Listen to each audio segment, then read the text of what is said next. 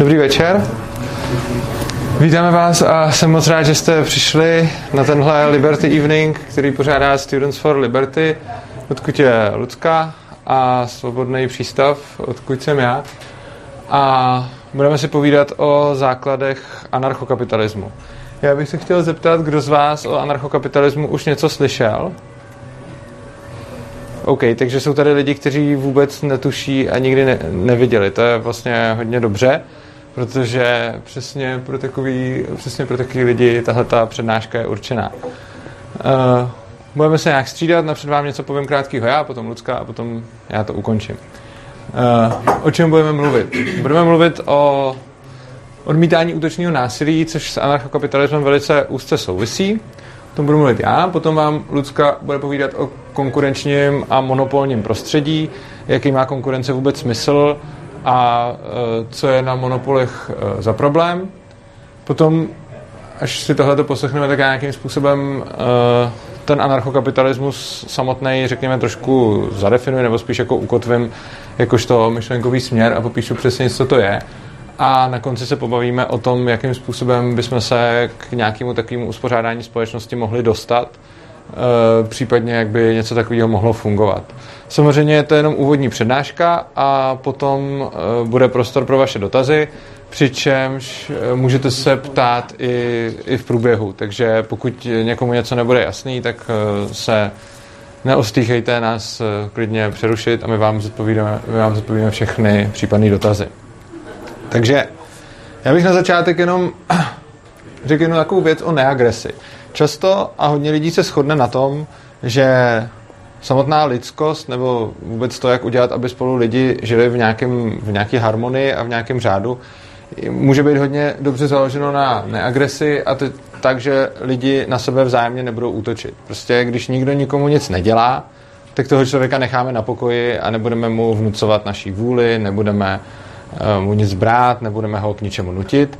A řekněme, že použití násilí by mělo být vyhrazeno pouze k obraným účelům, což znamená, že když na nás by někdo zaútočil, nebo nám něco chtěl vzít, nebo nám ublížit, tak v takovém případě samozřejmě všichni chápeme, že použít násilí je jako žádoucí, ale v jiných případech to žádoucí moc není je to takové to krédu žít a nechat žít, které je velice ve společnosti populární a v zásadě lidi, uh, nikdo ho nerozporuje. Takže něco takového jsou věci, na kterých se asi všichni shodneme a tak nějak cítíme, že něco, něco takového by mělo být správný a měla by to být cesta k, ke spokojené a prosperující společnosti. No a tohle to celé vlastně, když se to dotáhne do důsledků, je anarchokapitalismus. A Vlastně, kdo tohle to opravdu vyznává a nedělá z toho žádný výjimky, tak o tom by se dalo říct, že je anarchokapitalistou. A teď samozřejmě většina lidí si řekne, no jasně, tak eh, nám se to všem líbí, no tak to bychom asi anarchokapitalisti byli všichni. Ale já myslím, že úplně ne, protože většina lidí dělá eh, z těchto těch pravidel jednu výjimku a to výjimku pro stát. Eh, většina lidí si myslí, že sice kdybych já k někomu přišel a začal ho násilím k něčemu nutit, i když on nikomu nic nedělá, tak je to špatně. Na druhou stranu, když něco takového udělá státní moc, tak najednou to lidi tolerujou a řeknou, že je to vlastně správně a že ten stát něco takového dělat může. A já dám nějaký příklady, aby jsme se bavili trochu konkrétněji. Ku příkladu platba za služby, který jsem si neobjednal. Kdybych já třeba řekl, že tady v Ostravě přednáším a Řekl bych, že každý z Ostravy si se může přijít to poslechnout a protože tady něco těm lidem poskytuju, já jsem řekl z Ostravy, myslel jsem z Olomouce, pardon, omlouvám se, eh, tak eh, v takovém případě bych začal od těch lidí chtít peníze, od všech. Prostě všichni, co žijou v Olomouci, ať mi zaplatí, protože eh, tady přednáším a oni se můžou přijít. Tohle, když bych udělal, tak asi všichni pochopí, že to není správný. Všichni pochopí, že něco takového není žádoucí, a všichni by chápali, že z mé strany je to vlastně agrese vůči těm lidem, po kterých chci platbu za službu, kterou po mně nechtěli a kterou si neobjednali. Na druhou stranu, když nějakou službu poskytuje stát, tak jenom proto, že ji můžou všichni využít, ať už se jedná o nějaké školství, zdravotnictví nebo cokoliv, tak nám přijde jako v pohodě, že ten stát od těch lidí za to vybírá poplatky bez ohledu na to, jestli ty služby využívají. A teď jako školství a zdravotnictví jsou ještě věci, které jako většina lidí nějak využije, ale i spousta dalších věcí, které stát poskytuje a to jsou vše možné dotace na jako sport, kulturu, všechno možné, co třeba hodně lidí ani nevyužívá, ale nějakým způsobem se na tom musí podílet. A je vlastně zajímavý, že když něco takového by udělal jednotlivec, tak ho všichni odsoudíme, ale když něco takového udělá státní moc, tak nám to začne připadat, že to je jako OK. Další příklad, který státu, něco, co státu tolerujeme, ale lidem bychom netolerovali, je třeba omezení nějaké osobní svobody. Konkrétně eh, my máme třeba v listině základních práv a svobod napsáno, že nikdo nesmí být nucen eh, k nuceným pracím, což je samozřejmě jako dobrý, ale záhy je tam také napsáno, že to má výjimku, a to v případě, eh, když stát prostě zavelí, že lidi musí do armády. Když byla přímo i povinná vojna, teď už povinná vojna není, nicméně stejně je tam pořád ta výjimka v té listině, což znamená, že jako říkáme, jako otrokářství je špatný, nesmíme nikoho nutit pro nás pracovat, ale stát, když k tomu má nějaké jakože důvody, tak to udělat může. A zase, když bych já někoho nutil, aby pro mě pracoval, tak to je špatně, ale když to dělá stát, tak si řekneme OK. No a poslední příklad, eh, o kterém bych chtěl mluvit, je něco, co mi osobně přijde asi nejhorší z toho všeho, a to jsou legalizované únosy dětí. Když to takhle řeknu, tak to zní strašidelně. A ono to strašidelné skutečně je, akorát, že většinou to zabalujeme do různých líbivých slov. Pokud se někdo rozhodne, že bude svoje dítě vzdělávat po svém a řekne si, nebude ho vůbec zanedbávat, bude se o to dítě fakt starat, eh, zajistí mu všechno potřebné vzdělání, sociální interakce a tak dále, to dítě prostě bude naprosto prosperující a všechno. Nicméně nebude chtít, aby se to dítě vzdělávalo podle plánu ministerstva, ale bude si ho vzdělávat prostě po svém. Tak eh, v tenhle ten případ, kdy se ten člověk rozhodne, že to dítě ani nenechá přeskušovat, protože je to prostě jeho věc a on chce vychovávat svoje dítě a ne nějaký úředník, tak v takovou chvíli přijde sociálka a to dítě mu prostě vezmou.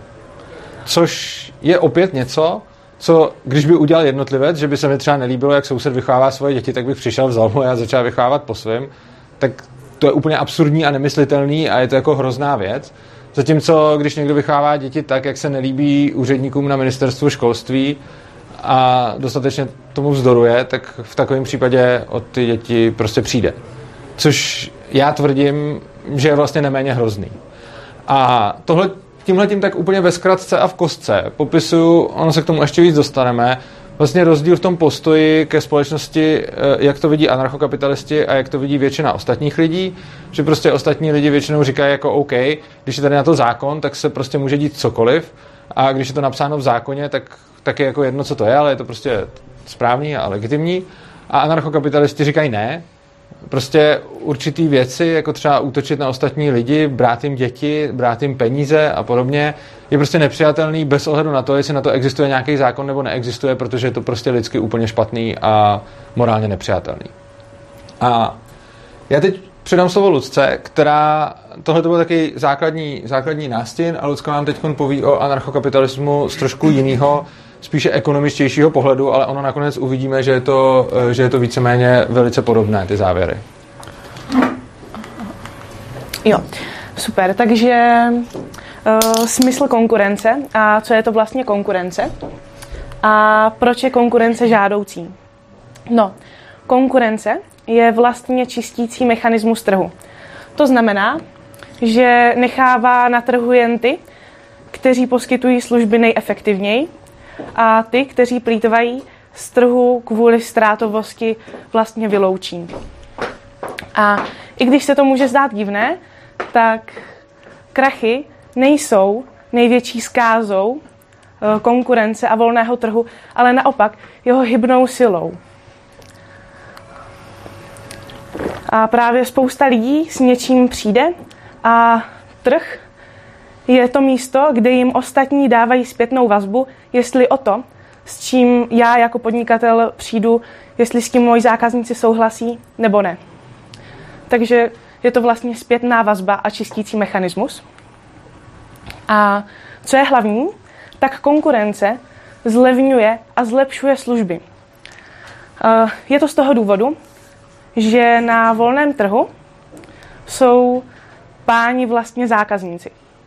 Vy přijdete s nějakou poptávkou a na tu potom podnikatelé reagují nabídkou.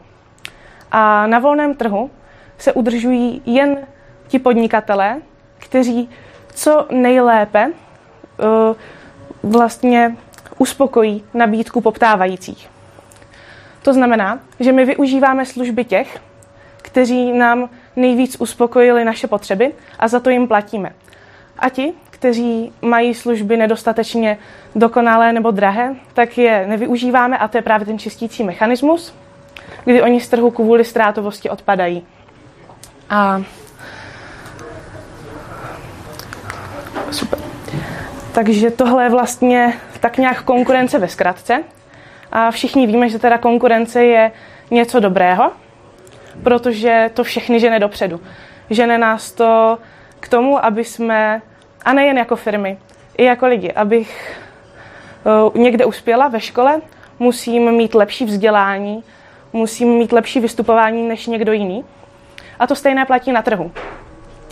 Ale co se stane, když tady ta konkurence není? Když jsem vlastně jediný? No, ten případ je vlastně monopol. A um, musíme si na začátek vysvětlit, že občas bývají nesprávně za monopoly označovaní dominantní hráči na trhu. To znamená uh, velké společnosti jako Google, Microsoft nebo Facebook. To nejsou monopoly, protože vznikly na trhu, v konkurenčním prostředí. Hnedka vysvětlím rozdíl. My samozřejmě tady nemáme absolutně volný trh. My tady nemáme ani kapitalismus, ani socialismus. My máme vlastně něco mezi tím. A tady tyhle ty dominantní hráči získali svou pozici na trhu díky tomu, že jsou v nějakém konkurenčním prostředí. Určitě to konkurenční prostředí ovlivňují nějaké regulace, ale to, ta konkurence tady vždycky je. No, takže my můžeme vidět, že pokud máme takového dominantního hráče, pravděpodobně má svůj úspěch proto, že dokázal nejlépe uspokojit potřeby zákazníků. Kdyby, přišel, kdyby přišla lepší služba než je Google, kdyby přišla lepší služba než je Facebook, nebo kdyby Google spoplatnil své vyhledávání, tak bude dominantním hráčem zase někdo jiný, kdo bude uspokojovat potřeby zákazníků lépe. Tak, tohle byl vlastně uh, dominantní hráč na trhu, který došel ke svojí pozici i přes konkurenci a díky tomu, že uspokojuje potřeby zákazníků. A teďka se budeme bavit o skutečném monopolu z jeho definice. A skutečný monopol je vždy udržován násilím. Protože v ten moment, kdy ho neudržují násilím, tak vznikne konkurence, ale monopol uh, si svou moc uzurpuje právě zákonem. No, z toho plyne, že monopol z definice, který si svou pozici nedrží tím, že by uspokojoval svoje zákazníky nejlepšími službami nebo nejlevnějšími službami, tak uh, musí svou moc udržovat právě násilím. A když jste jediný, tak nemáte motivaci inovovat. Nemáte motivaci zlepšovat své služby a zlevňovat své služby. To znamená, že tyhle ty monopoly bývají často mm, produkují nekvalitní služby a drahé služby. A můžeme to vidět na volném trhu dnes. Když budete chtít jít do pekárny, tak tam pravděpodobně najdete strašně moc druhů pečiva a dobrého pečiva, protože pekáren je spousta a mezi sebou si navzájem konkurují. Když to, co se státních úřadů týče, tak pravděpodobně tam nepotkáte milého pekaře, který vám bude nabízet z několika druhů chleba, ale potkáte tam někoho, koho vůbec nezajímá, jak, s jakým pocitem odejdete, protože on má monopol na násilí a nikdo jiný mu nemůže konkurovat. To znamená, že i když vás naštve, tak on ví, že vy musíte přijít znovu, protože nemáte jinou možnost.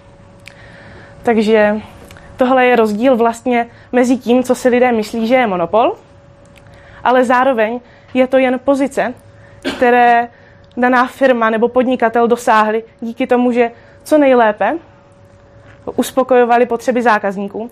A mezi tím, když si někdo vybuduje vlastní monopol bez konkurence. Bez konkurence. A jak jsem říkala, skutečný monopol právě je vždy pod udržován zákony, které jsou vymáhány násilím z principu, protože pokud by nebyly udržovány násilím, tak eh, je to jen nějaké doporučení, které asi nikdo nebude dodržovat. A kdo má monopol na násilí, tak potom z principu má možnost rozhodovat o všem. O všem, co se děje na jeho území. A kdo má teda monopol na, nás, na našem území? Eh, je to stát. A je to právě z toho důvodu, o kterém jsem mluvila. Není tržní, nemá, konkuren- nemá konkurenci, ale hlavně nedovoluje mít žádnou konkurenci. A k tomu všemu od nás násilím vybírá peníze, a tím my ho vlastně dotujeme. My nemáme možnost přejít k někomu jinému, kdo by nám poskytoval ty stejné služby. My musíme vlastně využívat služeb jen tady toho monopolu. A bizarní paradox je ten, že tenhle monopol, který si svou pozici udržuje násilím, se snaží korigovat dominantní hráče na trhu a snaží se jim brát jejich moc i přesto, že oni své pozice dosáhli tím, že uspokojovali poptávku. A je vtipné, že teda ty skutečné monopoly většinou lidem nevadí. Lidem většinou vadí právě ten Microsoft, Facebook, Google. I přesto, že tyhle ty společnosti nebo pozice těchto společností jenom reflektuje to, jak moc dobře oni dokázali uh, uspokojit to, co my po nich chceme. Určitě. Proč, proč to tak je? Proč, proč si myslíte, že to tak je? Proč si to myslíte, že ti lidi si to myslí tak? Um, no, k tomu se hnedka dostanu. Je to právě z toho důvodu, že stát má monopol na školství, zdravotnictví, peníze nebo e, soudnictví. A v ten moment, kdy uh, já musím svoje dítě poslat do státní školy, kde mu odmala někdo říká, že stát tady vždycky byl, stát potřebujeme a máme nějakou výchovu k občanství, tak v těch lidech už je zakořeněno, že je to odpovězená otázka, že tady potřebujeme stát a už ji dál neřeší. No, každopádně k tomu já jsem já se... se jenom chci zeptat, vy jste se ptal, proč je tak co? Já jsem možná nepochopil to. Proč vlastně ti lidi to myslí naopak? Proč si myslí, že, že Microsoft je špatný, a Facebook je špatný eh, a vlastně, Jo. a nevím, To je právě... Jo. Já bych tomu- jo. Jsou Jo, jasně. To je z toho důvodu právě, že my víme, máme nějaké povědomí o tom, že monopoly jsou špatně. Ale už um, neznáme, nebo spousta lidí už neví, že monopol, teda ten monopol v uvozovkách, o kterém jsem mluvila, kdy je to vlastně jen uh, silný hráč na trhu, tak je něco jiného, když máte tenhle ten, um, když máte firmu, která eh, zabírá většinou, většinu část trhu, tak si lidi myslí, že je to monopol, protože už jako neberou v potaz to, že je to v konkurenčním prostředí a že to vlastně není špatně. Ale potom už nepřemýšlí vůbec nad tím, že vlastně stát je monopol a který jim vlastně nařizuje, že musí chodit do školy. Já, když si teďka budu chtít vychovat svoje dítě a vzdělávat ho sama, tak nemůžu. Eh, V nejhorším případě mi stát moje dítě odebere. Stejně tak, jako když si budu chtít založit vlastní školu, tak mi to stát zakáže, a nebo případně neuzná to, co já to dítě naučím. To stejné platí pro zdravotnictví, pro soudnictví, pro peníze. My vlastně v dnešní době musíme eh, přijímat, pokud já si teďka založím vlastní hospodu, tak v ní musím přijímat státní peníze. Měnu, kterou mi stát nařídí. To stejné musím tady v téhle měně platit daně. A nemůžu se od toho nějak odpoutat. No a to je odpověď na otázku. Eh, Státní školství nás tohle to naučilo ignorovat, že stát je monopol, který nemá konkurenci. No. A anarchokapitalisté to nechtějí řešit tím, že by do státních institucí házeli zápalné lahve. Eh, Jediné, co chceme, je, aby byla možnost konkurovat státu. A chceme bojovat proti monopolu na násilí a podporujeme vytváření paralelních struktur. To, co vlastně chceme my, je možnost konkurovat státu ve všech odvětvích.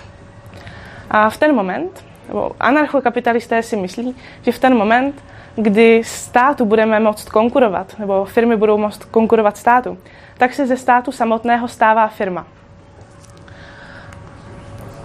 A pokud ta firma dělá něco správně, tak jak jsme se bavili o konkurenci, ta firma musí zákonitě uspět i v konkurenci. Takže pokud stát si myslí, že to, co dělá teď dobře, a opravdu to dělá, tak uspěje i v tržním prostředí. Já ještě než přejdu k něčemu dalšímu, má někdo nějaký dotazy k tomu? Ne. OK. Tak, já bych se teď podíval na nějaký, řekněme, uh, co to vůbec ten anarchokapitalismus je. Teď jsme si to tak nějak natukli, na, naťukli a já bych vám rád řekl uh, nějakého kořeny, odkud vlastně, z čeho vyplývá a tak dále. Uh, v podstatě by se dalo říct, že anarchokapitalismus má dva takové základní kořeny nebo pilíře a ono už tomu napovídá to slovo. První je anarcho a anarchie je pravděpodobně hrozně starý směr. Já si myslím, že první anarchista byl asi tak starý jako první vládce. A první anarchistické spisky se vlastně našly od uh, autora Lao Tse, který žil asi tak uh, šest století před naším letopočtem. A uh, anarchismus jako směr se uh, strašně moc století vyvíjel a následně začaly vznikat různé, různé anarchistické školy, takže různých směrů anarchismu najdete určitě víc než deset, pravděpodobně ještě, ještě víc. Jsem o tom psal nějaký článek, můžete, ho, můžete si ho dogooglit na internetu. Každopádně v 19. století vzniknul proud, který, který mu se říká anarchoindividualismus, a ten položil, řekněme, etický nebo filozofický základ anarchokapitalismu. Anarchoindividualismus byl vlastně protipolem tomu, co tehdy v 19. století bylo hodně raženo, eh, že vlastně nejvíc ze všeho je národ a že jedinec je vlastně obětovatelný a musí eh, vlastně každ- potřeby každého jedince ustoupit takovým věcem, jako je národ a tak podobně. V důsledku čehož potom ty lidi právě taky často posílají do těch válek a podobně. A anarchoindividualisté říkali, že ne, a že prostě stát nemá žádnou větší moc nad lidma, neměl by mít žádnou větší moc nad lidma, než mají lidi vzájemně nad sebou. A v podstatě anarchoindividualisté říkali, že nemáme právo eh, někomu násilím vnucovat eh, naše pravidla, podle kterých si myslíme, že on by měl žít, pokud ten člověk nikomu nic nedělá. Takže anarchoindividualisti a potom v důsledku toho i anarchokapitalisti říkají prostě, pokud ten člověk žije a nikomu neubližuje, nechme ho takhle žít a nenuťme mu, eh, nenuťme mu žádné zákony. Já bych tady, eh, potom se to ještě hodně váže k tomu, jakým způsobem stát, vlastně z principu každý stát funguje a kde vůbec bere zdroje. Eh, zdroje, z kterých je stát financován, jsou daně. A daně jsou vlastně nedobrovolně vybírané poplatky. A já tvrdím, že pod hrozbou násilí. Já bych vám k tomu řekl takové úplně kratičké mm, jako příběhy pro, pro představu, o čem mluvím. Když si představíme, že byste šli tady eh, po ulici před, eh, před tímhle barem a tam by vás najednou někdo přepadl z pistolí a řekl by, dejte mi peněženku, tak většina z nás by mu tu peněženku asi dala, protože nechceme, aby nás zastřelil. V takovém případě se někdo teda od nás obohatil a my všichni vidíme, že takové jednání toho člověka je absolutně nemorální, protože nám vzal něco, co je naše, vyhrožoval nám násilí a i když, nám, když nás nakonec nezastřelil a jenom na nás mířil, tak tím násilím vyhrožoval docela explicitně a otevřeně a my jsme mu na základě toho hledali peníze a takové jednání všichni odsuzujeme. Uh, druhý případ může být, kde je to násilí ještě trošku skrytější. Můžeme si představit, kdyby třeba do tohohle baru přišel nějaký mafián a majitel baru by věděl, že ten mafián, že s ním není žádná legrace a že, že už jako nějaké bary třeba vypálil a řekl by mu, já chci 10% tady z toho provozu, jinak vám to tady zapálím. A řekněme, že ten majitel by věděl, že s tímhle člověkem není legrace, takže by mu těch 10% začal dávat, jakože za ochranu. Zajímavý je, že tady už je to násilí strašně moc schovaný. On, ten mafián, který by sem přišel, by vůbec nemusel mít už žádnou pistoli ani nůž. On by to mohl být jako slušně oblečený týpek v obleku a jenom proto, že by se vědělo, čím jménem jedná, by ta výhruška byla dostatečně, dostatečně silná, aniž by on vůbec musel vytahovat nějakou zbraň nebo říkat cokoliv, než si v zásadě slušně požádat o e, peníze za ochranu. Ale všichni ví, co za takovým jednáním stojí. No a třetí případ je, když jsem do tohle toho baru přijde někdo z finančního úřadu a ten už sem nemusí ani chodit, tomu už stačí vydat zákon a řekne, že chce ne 10%, ale že chce dvě třetiny toho, co tady vydělají. Což je dnešní realita. A je hrozně zajímavý, že ty první dva případy všichni tak nějak intuitivně odsoudíme, protože víme, že tady ten pán, co vlastní ten bar, se nějakým způsobem vydělává na svoje živobytí tím, že tady lidem poskytuje nějaké služby, že tady pijeme jeho pití a za tomu platíme. A samozřejmě nám přijde absurdní, aby sem přišel mafián a chtěl 10% z toho, protože proč? Ale když sem přijde ten finančák a chce dvě třetiny z toho, tak to tak nějak schvalujeme. A já samozřejmě neříkám, že se to od sebe neliší jako v nějakých technikálích. Ten mafián určitě bude brutálnější a když třeba by se mu ten majitel zepřel a nezaplatil, tak mu to tady fakt asi zapálí, zatímco ten stát to jenom jako zavře. Ale výsledek je stejný a to, že ten člověk už nemůže dál podnikat, pokud se nepodřídí tomu, že po něm někdo něco chce. No a my to hrozně často v případě státu hájíme dvěma způsoby. První je ten, že stát nám za to poskytuje nějaké služby, což je to, o čem jsem tady mluvil na začátku. Prostě jenom proto, že nám stát poskytuje nějaké služby, tak přece nedává smysl, aby měl právo od nás brát peníze jen tak. Úplně stejně jako já, když budu poskytovat nějakou službu, tak nemůžu chodit za lidma a brát si od nich jen tak peníze, jak já to uznám. Že?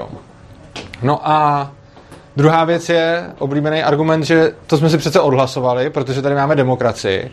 Jenže zase, to, že si něco demokraticky odhlasujeme, nedělá ze špatné věci dobrou. A to, že se na něčem lidi shodnou v hlasování, ještě neznamená, že to platí. My kdybychom si tady odhlasovali, že mi vezmete tu kameru a odejdete s ní, tak asi všichni tak nějak cítíme, že to není dobře, i když by většina z vás tím mohla třeba hypoteticky, kdyby s tím většina z vás souhlasila, tak asi všichni ví, že to není legitimní způsob převodu majetku. Přesto se z nějakého důvodu strašně moc lidí domnívá, že když to udělá stát, tak je to jako v pohodě a když se v rámci státu ta většina rozhodne, tak zrovna tohle je jediný legitimní. Přičemž i když bychom to vzali jako, kdybychom řekli, OK, tak malý měřítko, tady těch lidí moc málo, ty se můžou plést, tak v tom případě by teda ale jako pak podle téhle logiky, když bychom měli konsenzus jako celosvětový třeba, že se prostě jako by se hlasovalo na celém světě o přesun majetku, tak s tím bychom asi taky nesouhlasili, že by jako miliarda Indů, Číňanů s náma hlasovala o tom, kam se bude přerozdělat bohatství. A jediný s tím souhlasíme, nebo většina lidí s tím souhlasí, je přesně ten lokální význam toho národního státu, té České republiky, Což je přesně proto, že tohle jsme se učili ve škole, že takhle to má být a už vlastně od malička nám bylo vysvětlováno, že přesně takhle je to, je to správně. No a anarchoindividualisti právě na tohleto poukazují a na další podobné věci a říkají, že ten stát by neměl mít eh, možnost dělat lidem žádný zlý věci, které uh, si lidi by neměli dělat navzájem mezi sebou. No a to druhé slovo, kapitalismus, to, to označuje druhý pilíř, který vychází z rakouské ekonomické školy, což je ekonomický směr také z 19. století. A rakouská ekonomická škola se liší od ostatních ekonomických směrů zejména tím, že je deduktivní uh, a nikoliv empirická. Konkrétně většina současných ekonomických směrů uh, vypadá tím způsobem, že se sbírají data a z těch dat se nějakým způsobem vyvozují nějaké závěry. Uh, rakouská ekonomická škola řeší problém víceméně obráceně, vychází z toho, eh, že třeba člověk jedná a maximalizuje svůj užitek, a teď nemyslím nějaký jako homo economicus, jako jenom ekonomický užitek, myslím tím včetně jako svých emocí, potřeb a prostě všeho. A z těchto těch věcí potom deduktivně pomocí logiky odvozuje další věci a tu empirii používá až k ověřování, až k ověřování těch závěrů. Rakouská ekonomická škola je směr, který uh, byl nějakou dobu relativně populární, nebo relativně, no, jeden z jejich zásadních představitelů má za to třeba i Nobelovku, ale bohužel eh, v dnešní době je rakouská ekonomická škola čím dál tím víc opomíjena, protože na rozdíl od ostatních ekonomů, který politikům radí, kde všude mají ještě zvýšit daně a kde všude rozdat lidem peníze, tak rakouští ekonomové politikům říkají, nechte lidem jejich peníze, ať si rozhodnou sami, co s nimi udělají. A to je důvod, proč to není zrovna úplně populární směr. Byť eh, ty myšlenky nikdy nikdo nebyl schopen úplně vyvrátit, tak eh, jediné, co se s tím dá dělat, je to prostě opomíjet, což politici samozřejmě rádi dělají, protože nechtějí uh, poradce ekonomik, které jim říkají nic nedělejte. Že? No a z rakouské ekonomické školy vyplývají dva, dvě hrozně zajímavé věci o centrálním plánování. Jak to tady vypadalo eh, v centrální plánování eh, za minulého režimu před rokem 89 si někteří pamatují a asi všichni o tom něco vědí. A konkrétně tady vlastně existují dva problémy, proč to tehdy nefungovalo. Ten jeden z nich je notoricky známý a není tak strašně zásadní. A ten druhý je zásadnější a skoro nikdy o něm neví. Skoro nikdo o něm neví. Ten první problém je problém motivace to odhaluje právě taky Rakouská ekonomická škola, že když máte centrálně uh, řízený systém, a teď já uvádím příklad před rokem 89, ale my i dneska tady máme centrálně řízené systémy. Tehdy bylo centrálně řízeno prakticky všechno. Dodávky potravin, uh, já nevím, zaměstnanost, bydlení a tak dále což dneska už centrálně řízeno není, ale i dneska máme pořád centrálně řízené systémy, jako třeba školství, zdravotnictví a tak dále. Ty jsou nadále centrálně řízený úplně stejně, jako byly centrálně řízený předtím. A obecně problém každého toho centrálního řízení v, jakémkoliv tom, v, jaké, v jakékoliv té oblasti je ten, že lidi nejsou příliš motivovaní něco dělat, protože pak za to nejsou odměňovaní. V podstatě, když jste měli uh, za socialismu někoho, kdo moc nepracoval, tak se měl nějak, a když jste měli někoho, kdo strašně moc pracoval, tak se neměl zase o tolik líp. Jo? Takže logicky potom bylo dost výhodnější šetřit svůj volný čas a nepracovat stejný důvod byly oblíbený rozkrádačky prostě. Když to jako nebylo ničí, nebo to bylo jakoby všech, tak se vždycky mnohem víc vyplatilo si to jako odnést domů a tam to používat. A ten nadřízený, který mu to taky nepatřilo, tak tomu to taky bylo docela jedno, když to ty jeho podřízení rozkrádali, protože si mohl nabrat taky. A samozřejmě neříkám, že každý člověk byl v tu chvíli jako rozkrádač, ale byla k tomu mnohem větší motivace. A to, byl jeden z, a to je důvod, proč většina lidí, když se zeptáte, prostě proč to nefungovalo, tak odpoví tohle. Že ty lidi neměli důvod se moc snažit a zároveň měli důvod všechno rozkrást. A je to pravda, je to jeden z důvodů, proč to selhalo. Nicméně, Rakouská ekonomická škola nám ukazuje druhý mnohem podstatnější důvod. A to je, že i v případě, že bychom si představili, že opravdu budeme mít lidi, kteří jsou poctiví, nic nekradou, jsou motivovaní a fakt pracují, tak dokonce ani v tomhle případě jak dokazuje Rakouská ekonomická škola, nemůže eh, centrální plánování být efektivní. A to proč? No, zejména proto, že ten úředník, který rozhoduje o tom, co se bude ve společnosti dělat, reálně nemá, jak zjistit skutečný preference těch lidí. Protože, když se podíváme na to, jakým způsobem eh, šel pokrok, třeba jak se dostali mezi lidi osobní počítače, jak se dostali mezi lidi mobilní telefony, internet a spousta dalších věcí. Tak to vždycky začalo tím, že nějaký šílený vizionář, kterých bylo strašně moc, měl nějaký nápad a řekl si, tohle to budou lidi určitě chtít. A všichni řekli, ne, to je kravina, to samozřejmě nikdo nebude chtít. A když se třeba mluvilo o osobních počítačích, tak tehdy na začátku byly takový ty mainframey, ty obrovský počítače, které byly v nějakých výzkumných centrech. A říkalo se tehdy, jo, tak samozřejmě nějaká velká instituce jako banka a, a výzkumný ústav a podobně potřebuje počítač, ale je přece úplná kravina, aby lidi doma měli počítače, protože k čemu by jim to bylo. A teď si to nikdo neuměl představit, k čemu by to bylo. A i prostě experti na IT říkali, samozřejmě lidi nepotřebují osobní počítače. Proč by měli osobní počítače? Přece to je k ničemu, že jo?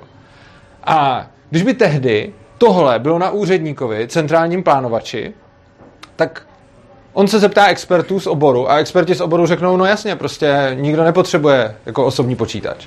Jenže právě díky tomu, že přijdou ty podnikatelé v tom konkurenčním prostředí a někoho napadne, že by mohl lidem dávat počítače, i když mu všichni říkají, že to je blbost a že to nikdo nebude chtít, a dokonce i když se zeptáte těch lidí, co chtějí, tak oni vám řeknou, no jasně, na co by nám byl počítač. Tak když potom nějaký takovýhle inovátor přijde, tak v tom centrálním řízení je zablokovaný, protože prostě nedostane zdroje na to, aby něco takového mohl rozjet a zkusit. Zatímco na tom volném trhu to každý zkusí. A je pravda, že většina z nich prostě neuspěje. Jo? Jako neříkám zrovna s počítačema, ale jakože ty, který napadly počítače, zrovna uspěli, ale prostě takovýchhle nápadů je celá řada. A víme o těch úspěšných. A nevíme o těch, že na každý jeden úspěšný bylo určitě tisíc neúspěšných, kdy si někdo myslel, že lidi budou chtít něco, zkusil to vyrábět a okamžitě zkrachoval. Jenže přesně tohleto je něco, co umí dělat ten trh a neumí to dělat ten centrální úředník. Ten trh umí udělat to, že prostě, když já přijdu s nějakým nápadem a začnu to nabízet lidem a lidem se to líbí, tak mě za to ocení, protože to ode mě kupujou. A tohle to je něco, co ten úředník prostě ne- nedokáže nějakým způsobem vymyslet. I kdyby byl geniální a i kdyby strašně moc chtěl. Nemluvě o tom, že i rozdělování zdrojů, o kterých už nějakým způsobem víme, že je lidi potřebují, je celkem problematický. Protože řekněme, že bychom měli nějaký prostor třeba ve městě a teď jako nevíme, jestli tam má být postavený třeba, nevím, hypermarket nebo třeba parkoviště. A teď nějakým způsobem tohle to rozhodovat z pozice úředníka je těžký, protože on ani neví, koho se má jako ptát na to, co tam vlastně má postavit. Protože i kdyby byl strašně čestný a nenechal se někým uplatit a zkusil udělat nějakou anketu, tak jenom v závislosti na tom, do jaký vzdálenosti se bude ptát těch lidí, si mu budou lišit výsledky. Že? Prostě já, když tam budu bydlet a budu chtít tak budu třeba víc chtít supermarket, protože jsem vedle toho, ale když tam budu třeba dojíždět do práce, tak supermarket mi tam k něčemu a budu tam chtít parkoviště. Například, jo, to je jako příklad, ale teď jako, že jo, teď jako těch věcí, to, já jsem řekl jako supermarket, parkoviště, tam může stát divadlo, park, uh, prostě plavecký bazén a milion dalších věcí, o kterých jako se může rozhodnout. A teď jenom, když ten úředník se prostě bude ptát lidí, co tam chtějí, tak jenom v závislosti na tom, jak velkého okolí se zeptá, mu budou vycházet různé výsledky. A on reálně nemá možnost, jak jinak to udělat, než to prostě nějak natypovat a doufat, že s tím ty lidi budou spokojení. Oproti tomu trh má skvělý mechanismus, že ten podnikatel, který tam postaví to, co tam lidi nejvíc chtějí, na tom zároveň nejvíc vydělá, protože ty lidi mu za to budou ochotni nejvíc zaplatit. Což na první pohled vypadá, že je to jako hrozný, protože to celý závisí na penězích, jenže peníze nejsou jenom taková ta hrozná věc, kterou si lidi závidí, ale je to skvělý prostředek komunikace. Je to možná ještě lepší prostředek komunikace než internet. Představme si, že třeba někde v Číně nebo někde daleko se bude těžit nějaká surovina, s kterými tady něco vyrábíme. A za předpokladu, že najednou v té těžbě dojde k problému a ta, z té suroviny bude nedostatek, no tak peníze a ceny způsobí to, že se začne stát víc. Jo, prostě když je něčeho nedostatek, tak roste cena automaticky. A tohle to donutí lidi k tomu, aby toho kupovali míň, aby s tím neplejtvali, případně aby vymýšleli substituty na jedné straně. A na druhé straně to donutí další podnikatele, aby zkoušeli tu surovinu dodávat. A my aniž to víme, tak skrze peníze a ceny neuvěřitelným způsobem komunikujeme spolu všichni.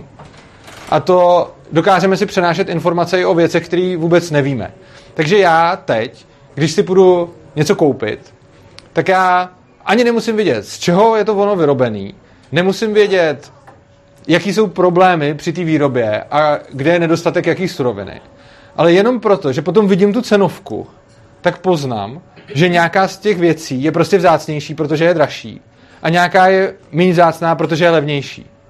Jo, takže já obecně jenom z té cenovky můžu tohleto usoudit. A ještě navíc, když se budu řídit jako svým sobeckým zájmem, že budu chtít jako spíš ušetřit, tak nakonec se budu chovat ještě jako šetrně k práci a zdrojům ostatních lidí, že? protože obecně čím jsou ty zdroje a ta práce cenější, tím víc to stojí a čím jsou běžnější, tím to stojí méně.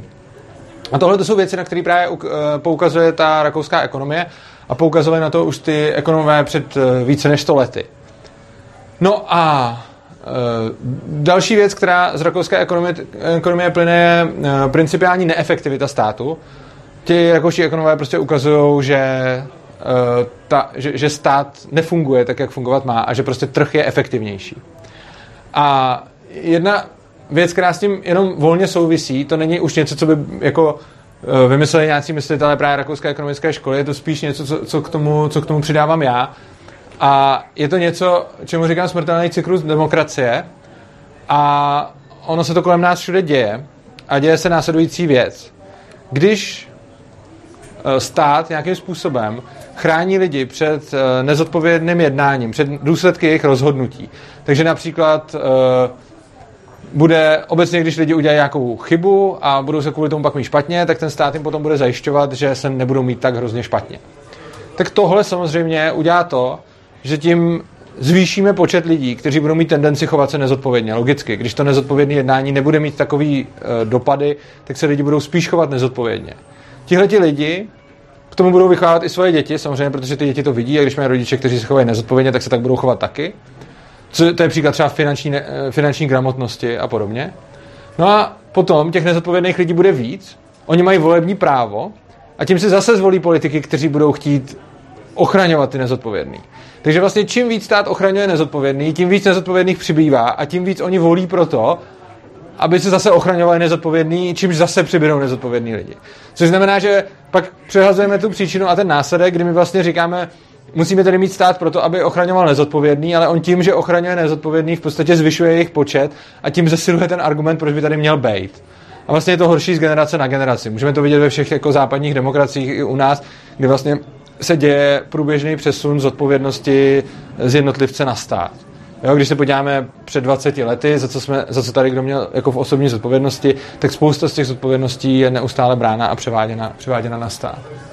No a tyhle ty dva směry, anarchoindividualismus a rakouská ekonomická škola, byly původně ještě na začátku 20. století brány jako v podstatě opačné protipóly.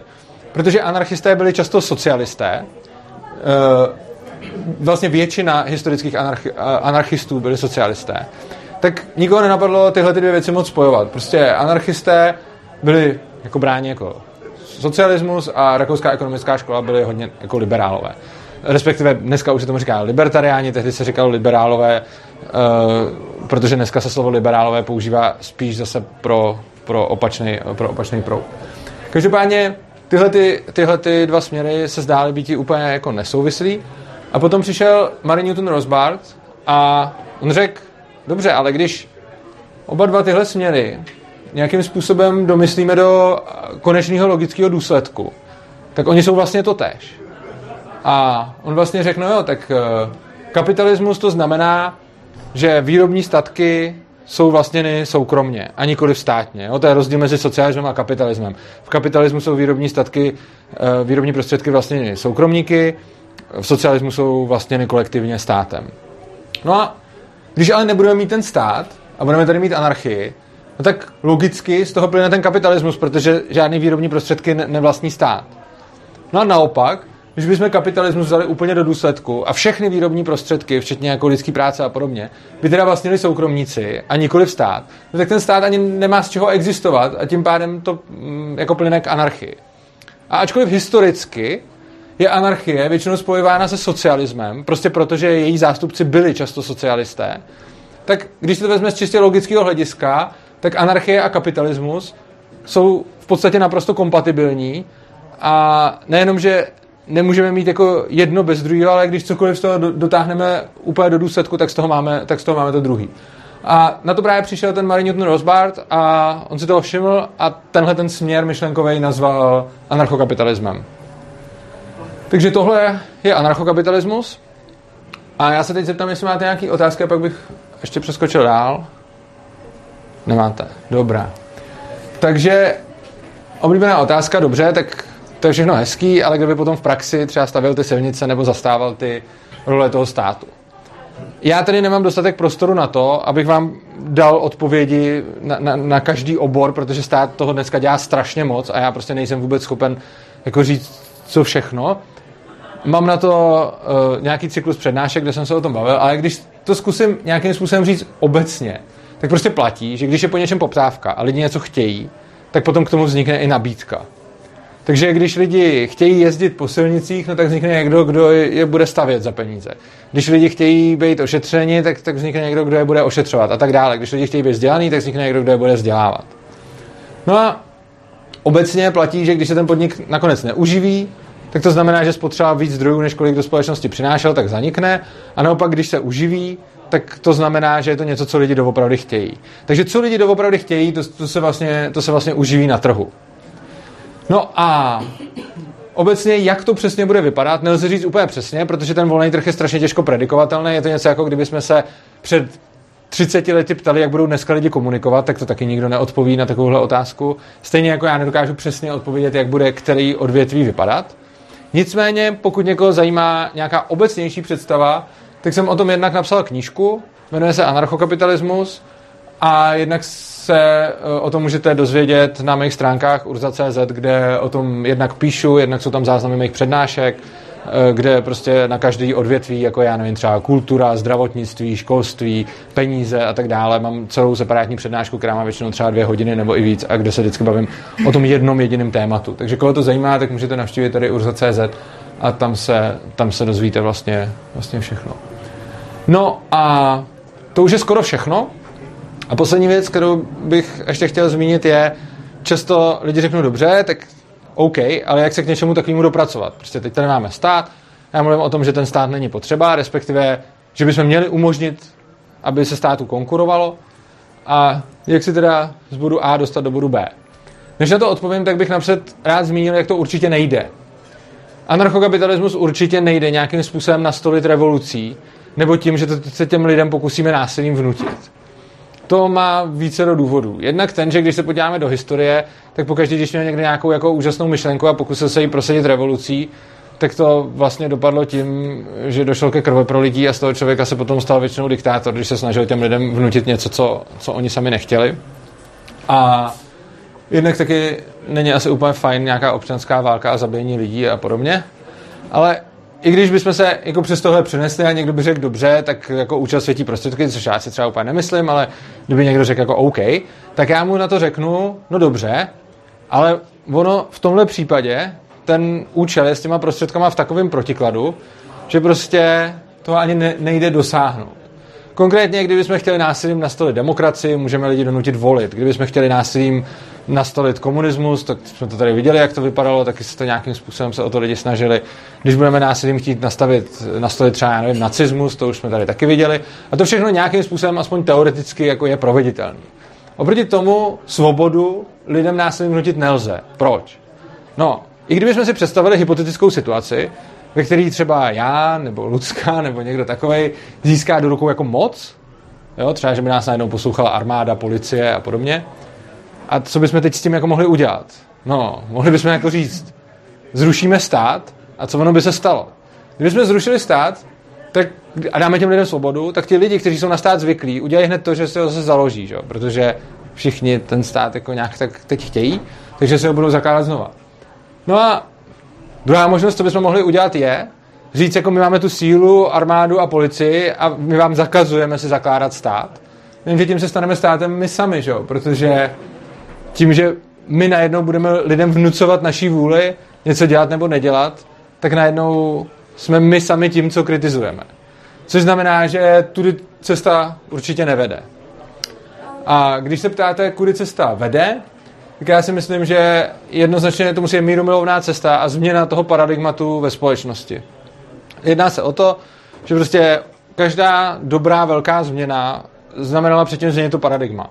Když, já nevím, Eh, bylo třeba otrokářství, tak lidi, kteří to otrokářství nechtěli, tak ta cesta nevedla přes to, že by šli střílet otrokáře třeba, jo, protože to nemělo moc jako smysl a k ničemu by to nevedlo. Ale to, co k čemu vedlo, bylo přesvědčit celou společnost, že reálně otrokářství je špatný a že ty, otro, že ty otroky nepotřebují. A takhle těch příkladů je celá spousta. Jo? Když prostě vždycky vidíte, jak se ta společnost měnila, tak prostě vždycky platilo nějaký paradigma, všichni si něco mysleli, potom se třeba zjistilo, že to jde dělat líp, tak se ty lidi nějakým způsobem přesvědčili a začali to třeba časem dělat líp.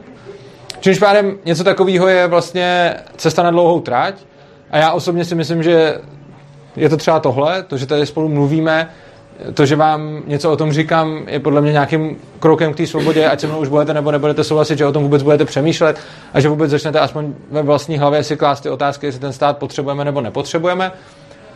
Potom samozřejmě by bylo skvělé odloučit školství od státu, protože právě ve školách se učíme o tom, že ten stát je nezbytný a probíhá tam ta indoktrinace vlastně tím výchova k občanství a podobně, což samozřejmě potom těžko můžeme o něčem kriticky přemýšlet, když se to napřed naučíme jako uctívat. Že? Ve škole nám, nás učí prostě úctu k vajce, k hymně, ke státu a tak dále. A když jako tohle to nás naučí ještě dřív, než o tom vůbec přemýšlíme a máme to se automatizovaný, tak potom těžko chtít po těch lidech, aby nějakým způsobem tohle to spochybňovali, protože sice jako se říká učit se kritické myšlení ano, ale odsaď pocať, protože kriticky myslet se má o různých věcech, jako vědních tématech, exaktních vědách a podobně, ale kritické myšlení třeba o státní vlajce, to se ve škole moc nevyučuje, protože tam se naopak naučíte, že to je něco posvátného. No, A potom samozřejmě další možnost je nějaká třeba kryptoanarchie nebo opt-out z těch současných systémů, což znamená například eh, se snažit budovat struktury a poskytovat si služby bez toho státu. Což je samozřejmě ve většině případů nějakým způsobem nelegální. A někdy to třeba částečně legální je, což, což je fajn. A to by bylo všechno, co jsem vám dneska chtěl říct. Já bych to nějakým způsobem schrnul. Za prvý jsme mluvili o tom, že stát má teda monopol na to násilí. Uh, to říká Lucka, že jo? A anarchokapitalisti chtějí, aby se tomu státu dalo konkurovat. Pak jsme si ukazovali, že ten stát je nemorální, to jsem tady říkal mnohokrát já, že vlastně kdyby se kdokoliv z nás choval jako stát, tak ho okamžitě odsoudíme jako nemorálního člověka a když se přesně tak chová stát, tak mu to projde, protože nám ve škole bylo vysvětleno už mnohokrát, že něco takového je v pořádku. Další věc je, že je neefektivní, to plyne z té rakouské ekonomie. Bavili jsme se tady o tom, jakým způsobem to tady vypadalo eh, před rokem 89, což ukazuje všechny ty problémy centrálního řízení, ale zároveň eh, na tom je i vidět to, že eh, když máme nějakým způsobem něco centrálně řízeno, tak to nefunguje ani dneska. Jo? Ostatně můžeme se podívat na to, jak prostě před tou revolucí tady bylo vlastně všude bída jako relativně oproti tomu, co bylo potom. A potom přesně ty odvětví, kterým se, který se dostali do rukou trhu, tak se téměř všechny vlastně brutálně začaly zlepšovat, což znamená prostě dodávky potravin, vybavenost obchodů, já nevím, prostě všechny tyhle ty materiální věci, které se najednou jako z, z, z područí státu dostaly do područí trhu, tak najednou začaly skvétat. A oproti tomu ty problémy notorické jsou neustále v těch odvětvích, který si ten stát nechal, jako je to školství, zdravotnictví a podobně. A to je právě jako taková zajímavá otázka, že když vlastně jako nám ten stát ukázal, že není schopný zajišťovat dodávky toaletního papíru a čekají se pořadníky na byty a na auta, tak prostě ta instituce, která není schopná dodávat ten toaleťák, tak ji nějak věříme, že bude schopná vzdělávat naše děti třeba. To mi přijde jako hrozný, hrozný nepoměr. No a konečně strašně důležitá věc, kterou jsem říkal na konci, že nějaká násilná revoluce mm, není cestou ke svobodě. A to nejenom proto, že není dobrý páchat násilí na lidech, ale i taky proto, že ono by to ani nevedlo k tomuhle tomu cíli, protože tím jdeme vlastně sami proti sobě. Takže to je asi všechno, co jsme vám chtěli dneska, co jsme vám asi chtěli dneska povědět.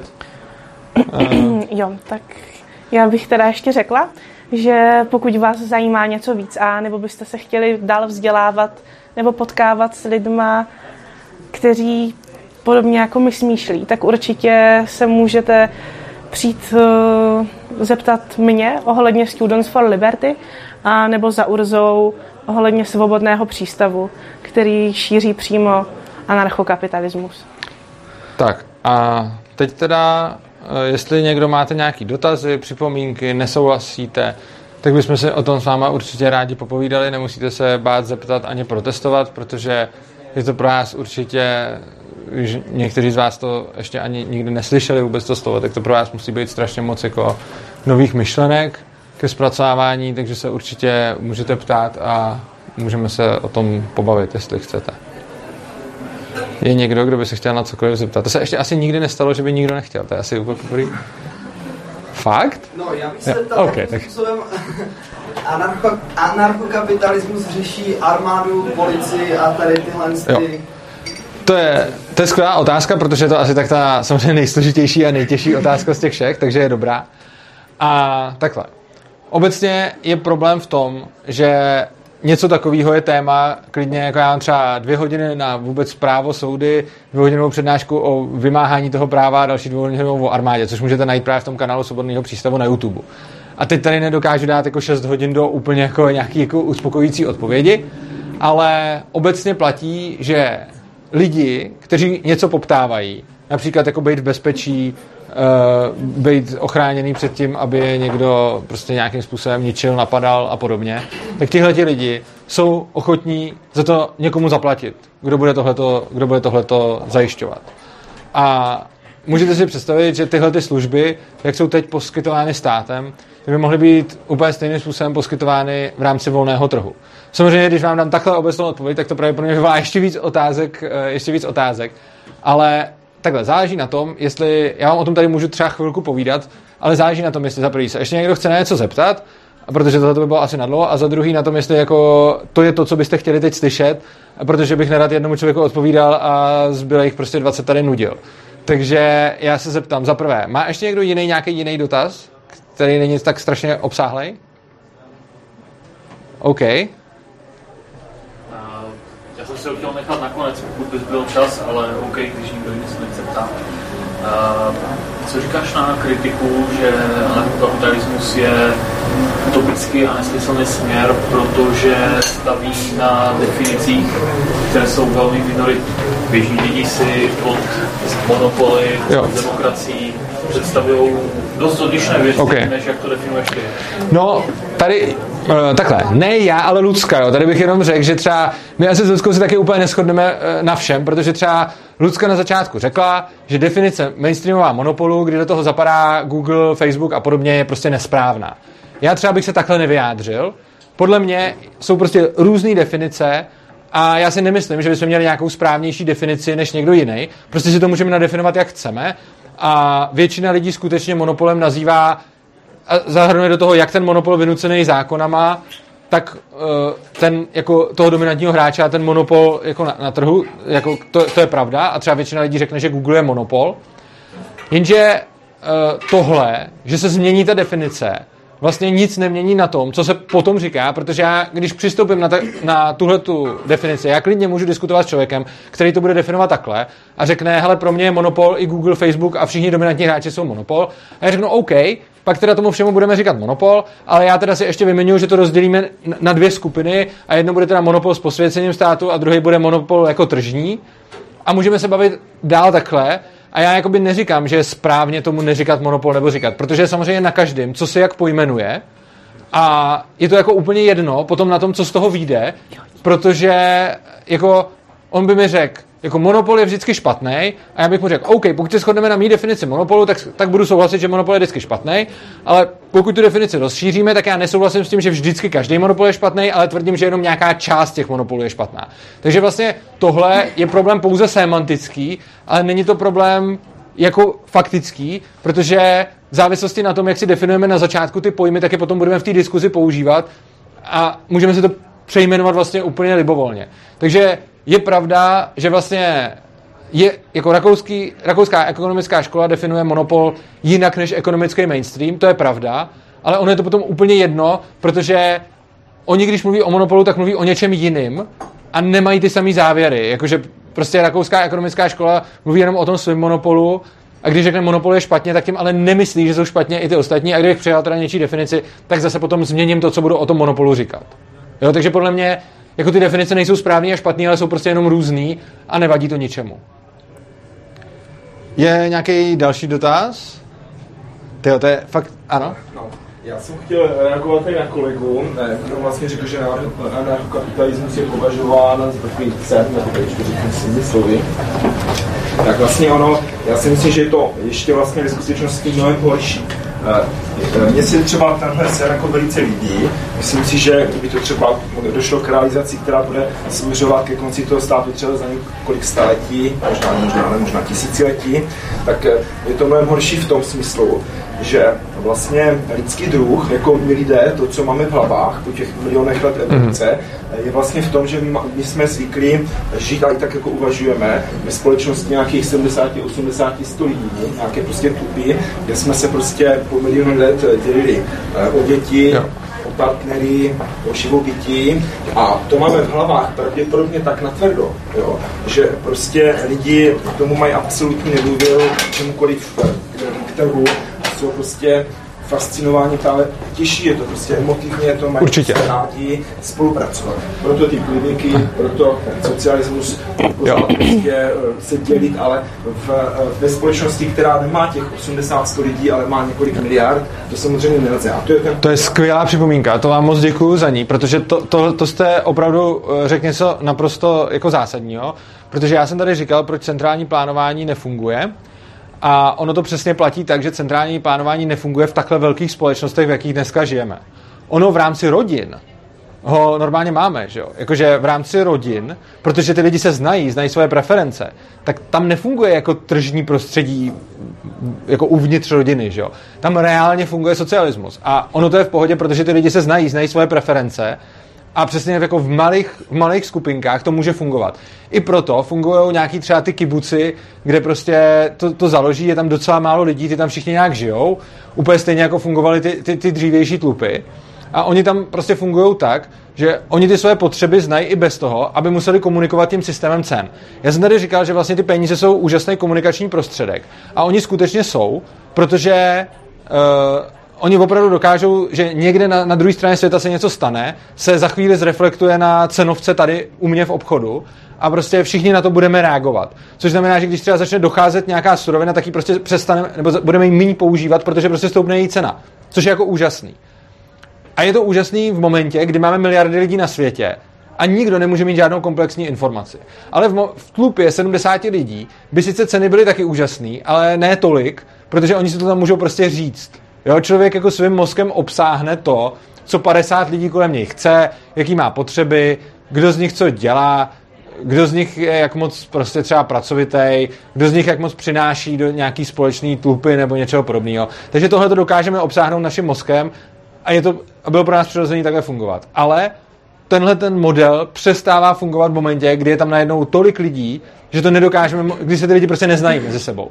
A v momentě, kdy se neznají, tak už potřebují něco takového jako peníze.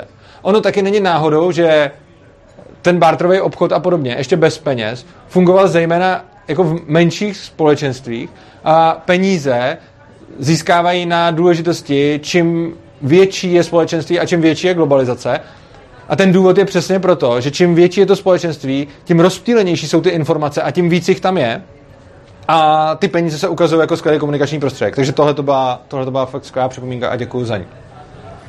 Nicméně to teda znamená, že jako ten mm, anarchokapitalismus je úžasná racionální věc, akorát se vlastně možná je nereálná, protože prostě lidi mají natvrdo, jo, prostě tu skupinu. Záleží na tom, záleží na tom, čemu jako řeknete nereálná a reálná. Já si třeba myslím, že rozhodně se ve svém životě nedožiju toho, že bychom tady neměli stát. Což ale neznamená, že to, co tady dělám, nedává smysl, protože usilovat o to znamená jít nějakou tou cestou a i zmenšení toho státu je vždycky jako dobrý. Takže prostě jako nemluvě o tom, že když se podíváme na všechny jako velké změny ve společnosti, ať už se jedná prostě o nějaký třeba zrovnoprávně nějakých lidí, ať už třeba to zrušení otrokářství nebo třeba rovnoprávnost třeba žen a podobně, tak se můžeme podívat na to, že vždycky tohle to začínalo tak, že nějaká malá skupinka měla ten nápad, teď to začali jako lidem říkat, oni byli úplně zablázny. A tyhle ty lidi, kteří si úplně na začátku přišli, se většinou ani nedožili toho, že by se ta změna stala prostě. Ale třeba tomu zasvětili svůj život a inspirovali další a ty to začali tu myšlenku šířit dál a dál. A potom se většinou někdo proslavil, komu už se to podařilo jako nějakým způsobem zavést. A co se týče jako státu, tak my jsme teď někde jako na té úrovni, kde vlastně všichni automaticky vě, jako vědí, nebo si myslí, nebo jsou přesvědčení, že ten stát jako potřebujeme a ani nepřemýšlí o tom reálně, že by nebyl. A to, o co se tady my snažíme, je nějakým způsobem těm lidem říkat, hele, přemýšlejte o tom, že by třeba ten stát nemusel být. A já vůbec jako ani si reálně nemyslím, že by to mohlo vést k tomu, že já bych se dožil toho, že by tady ten stát nebyl. Ale v co doufám je za prvý, že bych mohl inspirovat nějaký lidi k tomu, aby o tom začali přemýšlet a třeba jednou eh, se něco stane. Ale to je taková jako vize jako do budoucna, která, jako, který už se nedožijeme, takže hodně lidí řekne, jako, čeho se nedožiju, na to kašlu. Ale za předpokladu, že se nějakým způsobem aspoň podaří tahle ta myšlenka rozšířit mezi lidi už teď, aby oni aspoň věděli, tak je možný, že třeba v procesech jako přijímání různých zákonů a tak, třeba se najdou najednou racionální argumenty, proč třeba tolik neregulovat a tak dále. Takže jako teď se ten stát rozpíná, neustále roste jeho moc, pořád přibývají další a další regulace a zákony a je teoreticky možný, že potom, když by se nějaká takováhle myšlenka podařila aspoň mezi lidi jako rozšířit, že třeba ty lidi nebudou už hlasovat pro tolik regulací a tolik zákonů, anebo se ten proces aspoň zpomalí. Jo. A čím to budeme dělat líp, tím větší máme šanci, že aspoň něco, že aspoň něco změníme. Čili myslím si, že to má smysl a že i když je to věc, který já se nedožiju jako jejího dokonání, tak rozhodně i ta cesta k tomu má smysl a podle mě nám může pomoct. Což znamená, že jako tohle považuji za, tohle považuji za důležitý, proto to dělám. No, a teď. Pokud nikdo nemá další dotaz, a fakt, jestli jak jsme tady ještě mluvili, tak mohli... Jo, OK. Já bych se ještě vznesl z takových těch myšlenek, která o té budoucnosti Aha. a těch filozofických, k takové praxi, eh, k normálním lidem, třeba co pracují někde v Siemensu, někde tady u Olomouce, v fabrice, Mhm.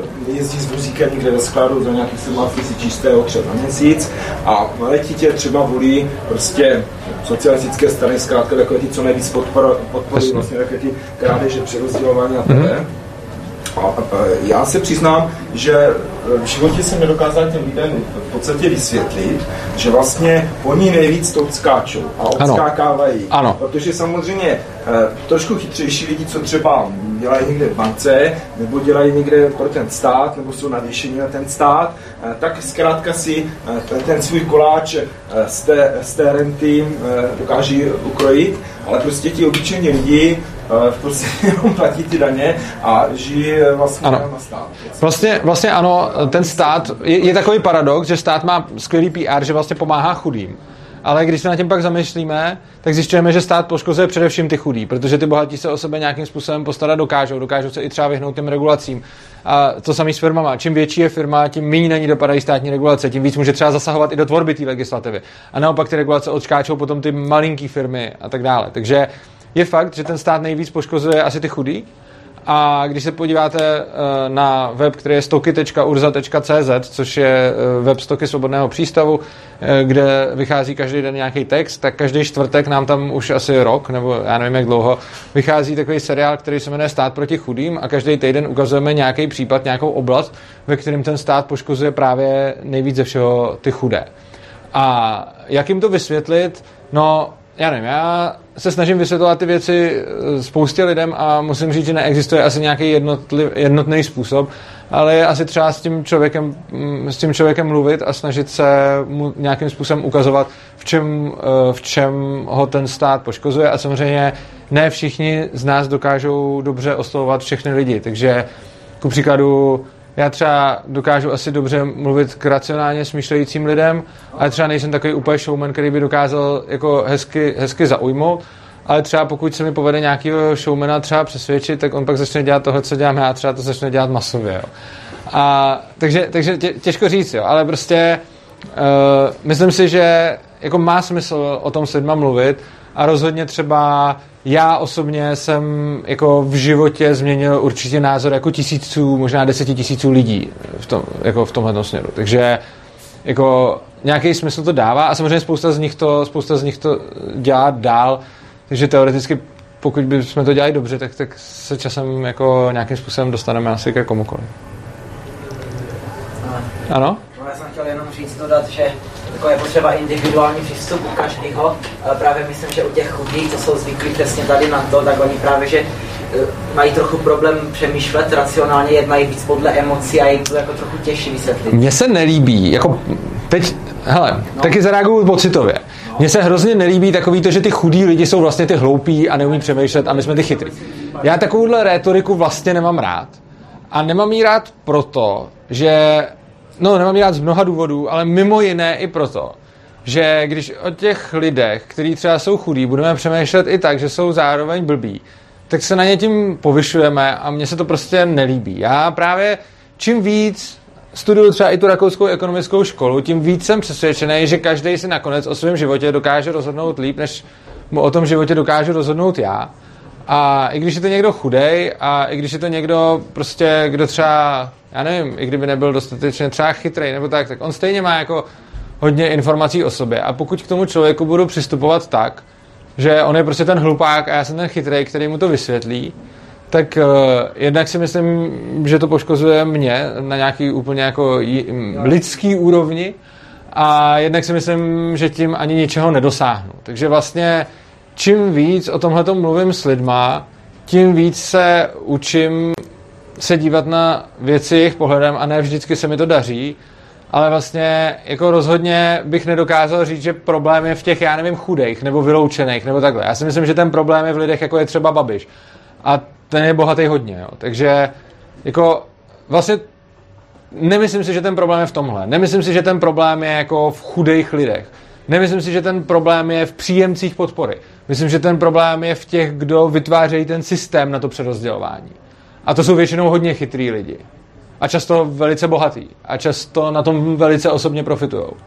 Takže já, podle mě já bych spíš hledal tady, a osobně si myslím, že prostě když budu s nějakým člověkem mluvit a budu vnitřně věřit, že on je blbej a já jsem chytrej a musím mu to vysvětlit, tak šance, že to, co mu říkám, nepřijme, je mnohem vyšší, než když sám v sobě věřím, že vedeme nějaký rovnocený dialog. A neříkám, že je to vždycky jednoduchý. Jako ně, někdy samozřejmě člověk sklouzává k tomu a děláme to asi všichni, že prostě se s někým bavíme a teď to, co říká, nám strašně moc nedává smysl a myslíme si, že ten člověk je úplně blbej, že? A nevím, no, podle mě to, ne, jakože dřív jsem si toho myslel hodně, teď si to myslím čím dá tím míň, ale snažím se to aktivně nedělat, no. Ale samozřejmě ne vždycky se mi to daří. Říkám, já jsem vyrůstal na vesnici a vysvětlování rodiny tady tyhle věci jsem už zdal. Jako... Já to znám, no. A... no, no. Ale spíš, když někomu něco nejsem schopný vysvětlit, tak t- aspoň k tomu jsem se dostal, že si říkám sakra, co jsem udělal špatně, než bych si říkal, podívejte se, jaký to byl idiot. Čo? No, tak... A tohle myslím je hrozně dobrý jako prostě jenom zvyklí na jiný způsob myšlení. No. No, já nevím, ale nemyslím si, že jsou idioti, jako nebo blbci, nebo tak. No. Okay. Jenom, jenom no. jsou zvyklí na jiný a. způsob a vysvětlit to třeba od někoho, kdo je mladší, jo? protože oni obecně říkají, že dnešní generace je strašně. Jak kdo? Jako, no? hlavně v mojí rodině, no. Tak jako vysvětlit jim to z pozice toho, kdo se má učit od nich, je jako ještě o to složitější. Hezký, no. hezký příklad jste, myslím, četl jsem u vás vlastně, že o tom otroctví zkrátka. Jo? Jo, jo. Když bylo prostě otroctví, já nevím, 16. století, tak na to měla vlastně tři čtvrtiny pomalu ekonomiky, vlastně Přesně tak. euroatlantické civilizace. Ano. Jako a lidi říkali, bez těch, od, přesně tak nikoho to nenapadlo, ale lidi říkali, bez těch otroků se nám zhroutí ekonomika. Stejně jako říká, bez státu nikdo nepostaví silnice. Že? No a teď bych se zeptal ještě na jednu věc. Eh, tam byl ten dotaz na nějaký policii eh, armádu, kdo z vás jako o tohle to má zájem tady to nějak slyšet, ať zvedne ruku třeba, aspoň něco o tom slyšet. OK, a kdo z vás třeba uh, chce odejít, nebo už je to tady není dlouhý? A kdo z vás chce slyšet něco jiného? Já bych ještě jednu kratší otázku. Ano, kratší otázku. Jak se stavíš k postoji, když někdo řekne, že jde k volbám zvolit v úvozovkách menší zlo, protože v podstatě to, že někdo jde k volbám, tak tím pádem podporuje v podstatě ten stát. Hmm. Takže jakým způsobem se tady k tomuhle stavíš? Vás mám rád, vy máte samý dobrý otázky, jedna těžší než druhá. Uh, ne, a to myslím vážně, takyhle otázky jsou fakt super. Prostě když je ta otázka složitá na zodpovězení, tak je to dobrá otázka, protože otázky jednoduché na zodpovězení jsou většinou takové, že si je každý zodpoví sám. Volby jsou samozřejmě, volby jsou samozřejmě jako strašně složitý téma. Že? Já, já chápu oba dva, ty, oba dva ty tábory chápu člověka, který říká, nechodím k volbám, protože s tím nechci mít nic společného a prostě nebudu se toho účastnit. A chápu ty lidi, kteří říkají, já jdu k volbám, protože sice je to jako na prd a stát mě tyranizuje, ale když mi otrokář dá na výběr, jestli dostanu jednu ránu byčem nebo dvě, tak si vyberu tu jednu. Jako. A já oba dva ty pohledy chápu a v zásadě ani o jednom bych neřekl, že je jako úplně špatný. Prostě. Oba dva ty pohledy mají něco do sebe. Spíš si ale myslím u toho pohledu, že když jdu k volbám, tak legitimizuju stát. E, že to takhle úplně nefunguje. Protože hodně lidí mi na to řekne, tak já nebudu volit a tím jako dám najevo, že s tím státem nesouhlasím. Problém je, že takhle ta zpráva, kterou on chtěl vyslat, není přijata. Jo? Když se podíváme na to, jak mluví politologové a různí lidi v televizi a prezident a všichni opinion makersi, jak mluví o volební účasti. Automaticky se bere, že vyšší rovná se lepší, čím vyšší volební účast, tím líp. A za druhé, musíme udělat něco s těma debilama, který nevolí. Což je přesně ten přístup, o kterém jsem tady před chvilkou mluvil, který prostě nesnáším. Jo, že prostě ty blbí lidi jsou tak blbí, že ani nechodí k volbám. Což znamená, že když nepůjdete k volbám a chcete tím vyjádřit, já nesouhlasím s tím, co se tady děje, tak je to sice hrozně šlechetná myšlenka k vyjádření a já bych ji rád vyjádřil taky. Ale problém je, že ti, ke kterým chcete tuto zprávu doručit, si ji sami přeberou tak, že vy jste debil, který ani není schopný jít k té urně. Že? A to, jako, to neříkám, že je vaše chyba, to je podle mě jejich chyba, že takhle uvažují. Blbý je, že když vy chcete něco někomu sdělit a sdělíte mu to tak, že on to nepochopí, tak nakonec vy na tom budete tratnej. Což znamená, že třeba podle mě jako nechodit k volbám a z této strategie dává smysl v momentě, kdy se celkově povede nějakým způsobem, který já zatím neznám, kdybych ho znal, tak jsem to hned dávno udělal, vysvětlit lidem, že ti, kdo nechodí k volbám, nejsou jenom idioti, který to nezajímá, ale jsou to i lidi, kteří tím něco aktivně vyjadřují. A v momentě, kdyby se nám povedlo, a pokud znáte způsob do toho, dostat nějakým způsobem, třeba do médií nebo takhle, zprávu, že prostě zvyšování neúčasti u voleb vypovídá o tom, ne jako že současná současné politické strany jsou špatně, protože to je to maximum, co si z toho dokážou odvodit. Jako, ty, jako to úplně první je, ty lidi, co tam nechodí volit, jsou kreténi, a to druhý, když už teda jdou hodně do sebe, tak řeknou, současné politické strany jim nemají co nabídnout a tak potřebujeme lepší politické strany. A pak tam bude Okamura nebo Piráti. Nebo to. A teď jako tohle je to nejvíc, co z toho zatím dostanete. Pokud by se povedlo nějakým způsobem, třeba i v souvislosti s anarchokapitalismem, ale i bez něj, dostat k lidem zprávu, že nechodí volit často lidi, kteří jsou nespokojení nejenom s tím, co je tam za strany, ale dokonce i s tím, že je tady vůbec ten stát a že tady je tenhle ten systém a že tím nehlasováním dávají najevo, ti, kdo hlasují, nemají právo o mě rozhodovat a o mém životě, tak potom bych to považoval za skvělou strategii a všem bych jenom říkal, nechoďte volit. Což teď neříkám. Ani neříkám, choďte volit. Já teď neříkám ani jedno. Neříkám lidem, nechoďte volit, neříkám lidem, choďte volit. Já říkám, chápu obě dvě strany. Chápu, že někdo nevolí proto, že tím dává najevo ne, s tímhle systémem nechci mít nic společného. Ale úplně stejně tak chápu člověka, který uh, volit jde a říká, jako já když nebudu volit, tak ze mě akorát udělají kreténa, který neumí dojít k urně. A když budu volit, tak třeba minimálně zvýším šanci, že třeba něco, jo. Což taky jako je taková iluzorní představa. Že obě ty představy, obě ty strategie jsou podle mě na prd. Na jedné straně strategie k těm volbám nejít, má tu nevýhodu, že nikdo z toho nepochopí tu zprávu, kterou chceme předat, a, nebo nikdo, kromě nás, který předáváme. A na druhou stranu k těm volbám jít je taky na prd, protože on ten jeden hlas nezmění prakticky nic a i když by jste vol někoho, kdo se nakonec dostane nějak jako třeba do vlády nebo takhle, tak on stejně pak udělá něco jiného, než slíbil, než jste chtěl a, a, a vůbec.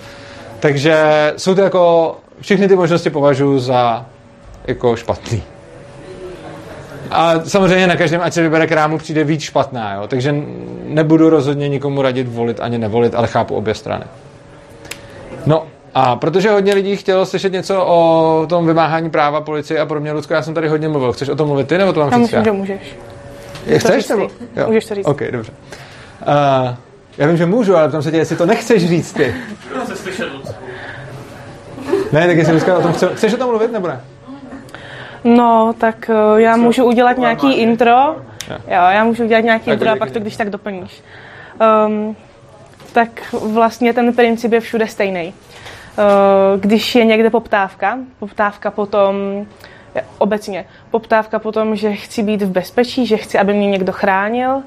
A teď záleží, jestli my bychom byli na nějakém území a kolem nás byly státy, tak uh, já osobně si myslím, že by lidi spolu, um, že by vznikla nějaká firma, která by nabízela službu ochrany u těch hranic s okolníma státama.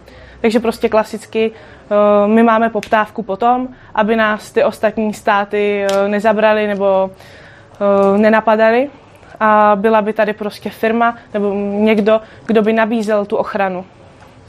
A takhle to podle mě bude fungovat úplně se vším. Um, já nevím, bylo otázka armáda, Policie. policie.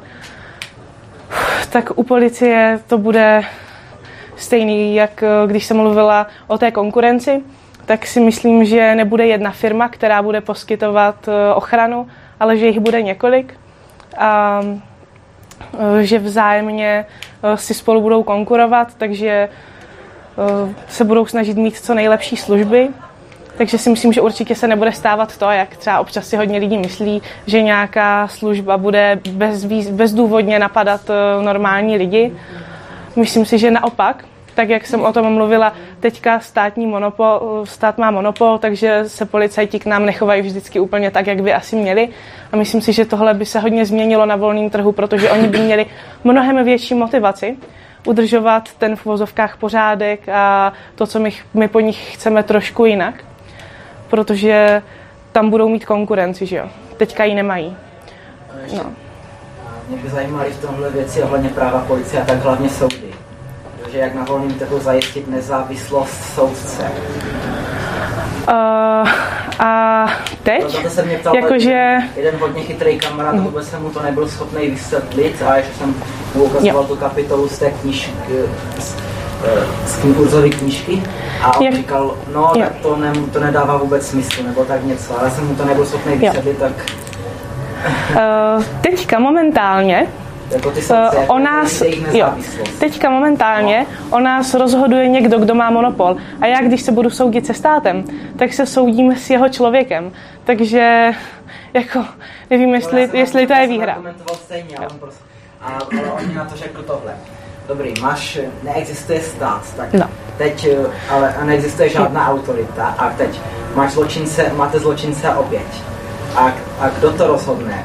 Jako někdo, koho si platí zločinec, někdo, koho si platí oběť, si na něčem domluví a, a on prostě říkal, že, to, že prostě tohle nemůže nějak fungovat. Když si někdo, někoho platí zločinec, někoho si platí oběť, že v podstatě on má sml, smlouvy nějak s více stranama, no ale uh, a prostě říkal, že když bude smluvně zavázaný s oběma stranama, tak to v podstatě ho tomu nedává nezávislost, toho naopak úplně jako vyautuje ven, jako že se to vyruší, nebo tak nějak. Když má někdo smluvní s více stranama, jak se zločincem, tak s obětí. No Se tak tím- eh, to není tak, jako že já když mám smlouvu s jedním, tak jako se mi to vyruší s druhým, že jo. Eh, Naopak, ty firmy spolu budou pravděpodobně nějak spolupracovat, protože to pro ně bude ekonomicky nejvýhodnější. A když budu podepisovat nějakou smlouvu, tak eh, asi nebudu mít ve smlouvě, že když někoho zabiju, tak eh, se mě budou snažit ochránit. Pravděpodobně tam bude stát něco, jako že bych neměla zabíjet lidi. A Jestli můžu, Jo. si myslím naopak, že to může fungovat úplně levou rukou úplně jednoduše a to úplně velice podobně v podstatě jako banky třeba. Jo. Banky eh, ku podivu už státní nemáme, teda pamatuju ještě, že teda jsme nějaká, česká státní banka. No. A vlastně máme veškerý třeba svůj majetek. No. Někteří lidé tam mají všechny své peníze. Je to strašně moc. Často, často mnohem důležitější, než někoho soudit. Třeba, jo? třeba se má hádat na sousede. Takže a je to taky vlastně soukromá firma. Jo? A taky vlastně spolupráce s dvěma stranama. Ale je to banka, je tam ta důležitá ta, ta důvěra té autority. Takže banky fungují a soudnictví by si myslím fungovalo úplně velkou stejně. Jako. Jestli bych mohl doplnit uh, to, co říká Lucka, a to jenom postupně, uh, s tou armádou, tam si myslím, že reálně naše česká armáda nás před ničím jako nechrání. Ostatně, když se udělala na posledních 100 let, tak vždycky udělala to, že složila zbraně a odevzdala všechnu svoji techniku nepříteli. A, eh, takže, a, ale ono je to často proto, že ten nepřítel je jako mnohem silnější, což znamená, že to, co nás chrání, je vlastně vůle těch států nás nějakým způsobem nenapadat. Jo. Takže když by tady byl anarchokapitalismus a nějaký okolní státy by se rozhodly nás zabrat, tak nás pravděpodobně zaberou. A nemyslím si, že dává úplně smysl platit si nějakou firmu, která bude hlídat hranice, protože jako prostě nějaká firma neuhlídá hranice proti třeba jako německému státu nebo tak podobně. Na druhou stranu, oni, kdyby se ty státy rozhodly nás zabrat teď, když tady nějaká anarchie není, tak nás zaberou úplně stejně. Takže uh, jako ta poenta je, že prostě když jsme malý stát, jako obecně platí, ale lidi to neradi slyší, že prostě když jsme malý stát nebo malý území, tak ty z toho velkého území nás prostě můžou zabrat, když chtějí.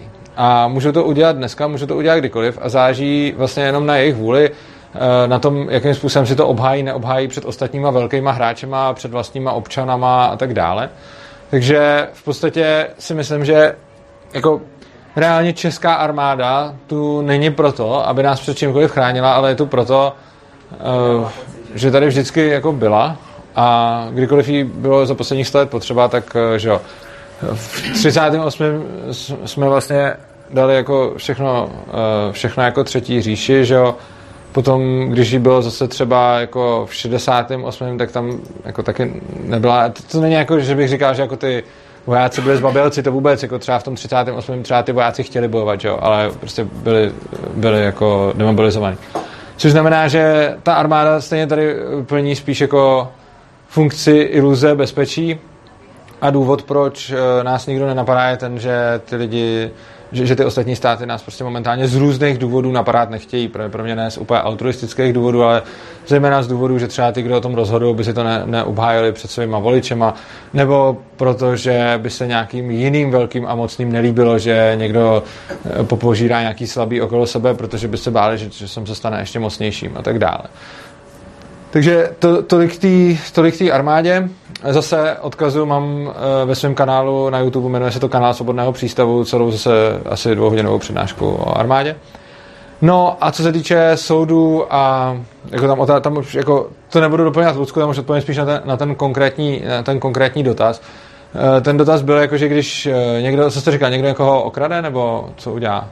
No, když, má, když je zločinec a oběť a oba, oba. Jo, jo, zločinec oběť. Tak řekněme, že třeba někdo přijde a někomu něco ukradne, tak v takovémhle, v takovémhle případě si ten, kdo byl okradený, buď platí nějakou bezpečnostní agenturu, který třeba platí po, nějaký poplatky jako pravidelný, anebo si může nějaký, nějakou takovouhle firmu jako zaplatit jednorázově, to samozřejmě záleží, buď to platím jako pojištění furt, anebo si, nebo si zaplatím tu službu najednou, aby toho zločince nějakým, nějakým způsobem chytla. Že? A nějakým způsobem třeba potrestala nebo spíš vzala mu ty věci a dala je zpátky mně, to, co mi ukradl. Nebo z něj vymohla nějaký očkodný. No a ten zločinec potenciálně může udělat to samý, eh, takže má třeba nějakou zase svoji jako takovouhle firmu, která zase má chránit jeho. A teď se přesně dostáváme k tomu, co tam namítal ten kamarád a ono je vidět, že on, ne, on četl pouze tu kapitolu teda zjevně soudnictví, protože tam v té kapitole soudnictví řeším případ, kdy obě dvě ty strany v zásadě spolupracují a chtějí vyřešit spolu spor a nechtějí, jako, jsou dva jako zásadní, zásadní rozdíly. Jedna je, když oba dva ty, když oba, obě dvě ty strany nějakým způsobem souhlasí s tím, že se to chce řešit. Typický příklad, rozvod, nebo nějaká smlouva, která byla uzavřená a teď jako někdo se dožaduje plnění od druhé strany a tak. A druhý případ je, kdy jedna z těch stran to nechce řešit. To je prostě někam někdo jde a vezme někomu kabelku a uteče s tím, tak, tak prostě zmizel a řešit to nechce. Že? A v té kapitole o soudnictví řeším ten první případ, a potom v kapitole o vymáhání práva řeším ten druhý případ. A ten druhý případ, kdy jeden nesouhlasí, je vlastně najednou se stane, že oba dva se obrátí na nějakou instituci, eh, která zajišťuje vymáhání práva. No a teoreticky by se dalo říct, že každá ta instituce se postaví za toho svého člověka a ty dvě instituce se budou mezi sebou postřílet. Ale to je hodně hloupý řešení, protože je to strašně drahý. Jako, je to stejné jako vy, když jste pojišťovna, tak typicky nechcete furt platit plnění.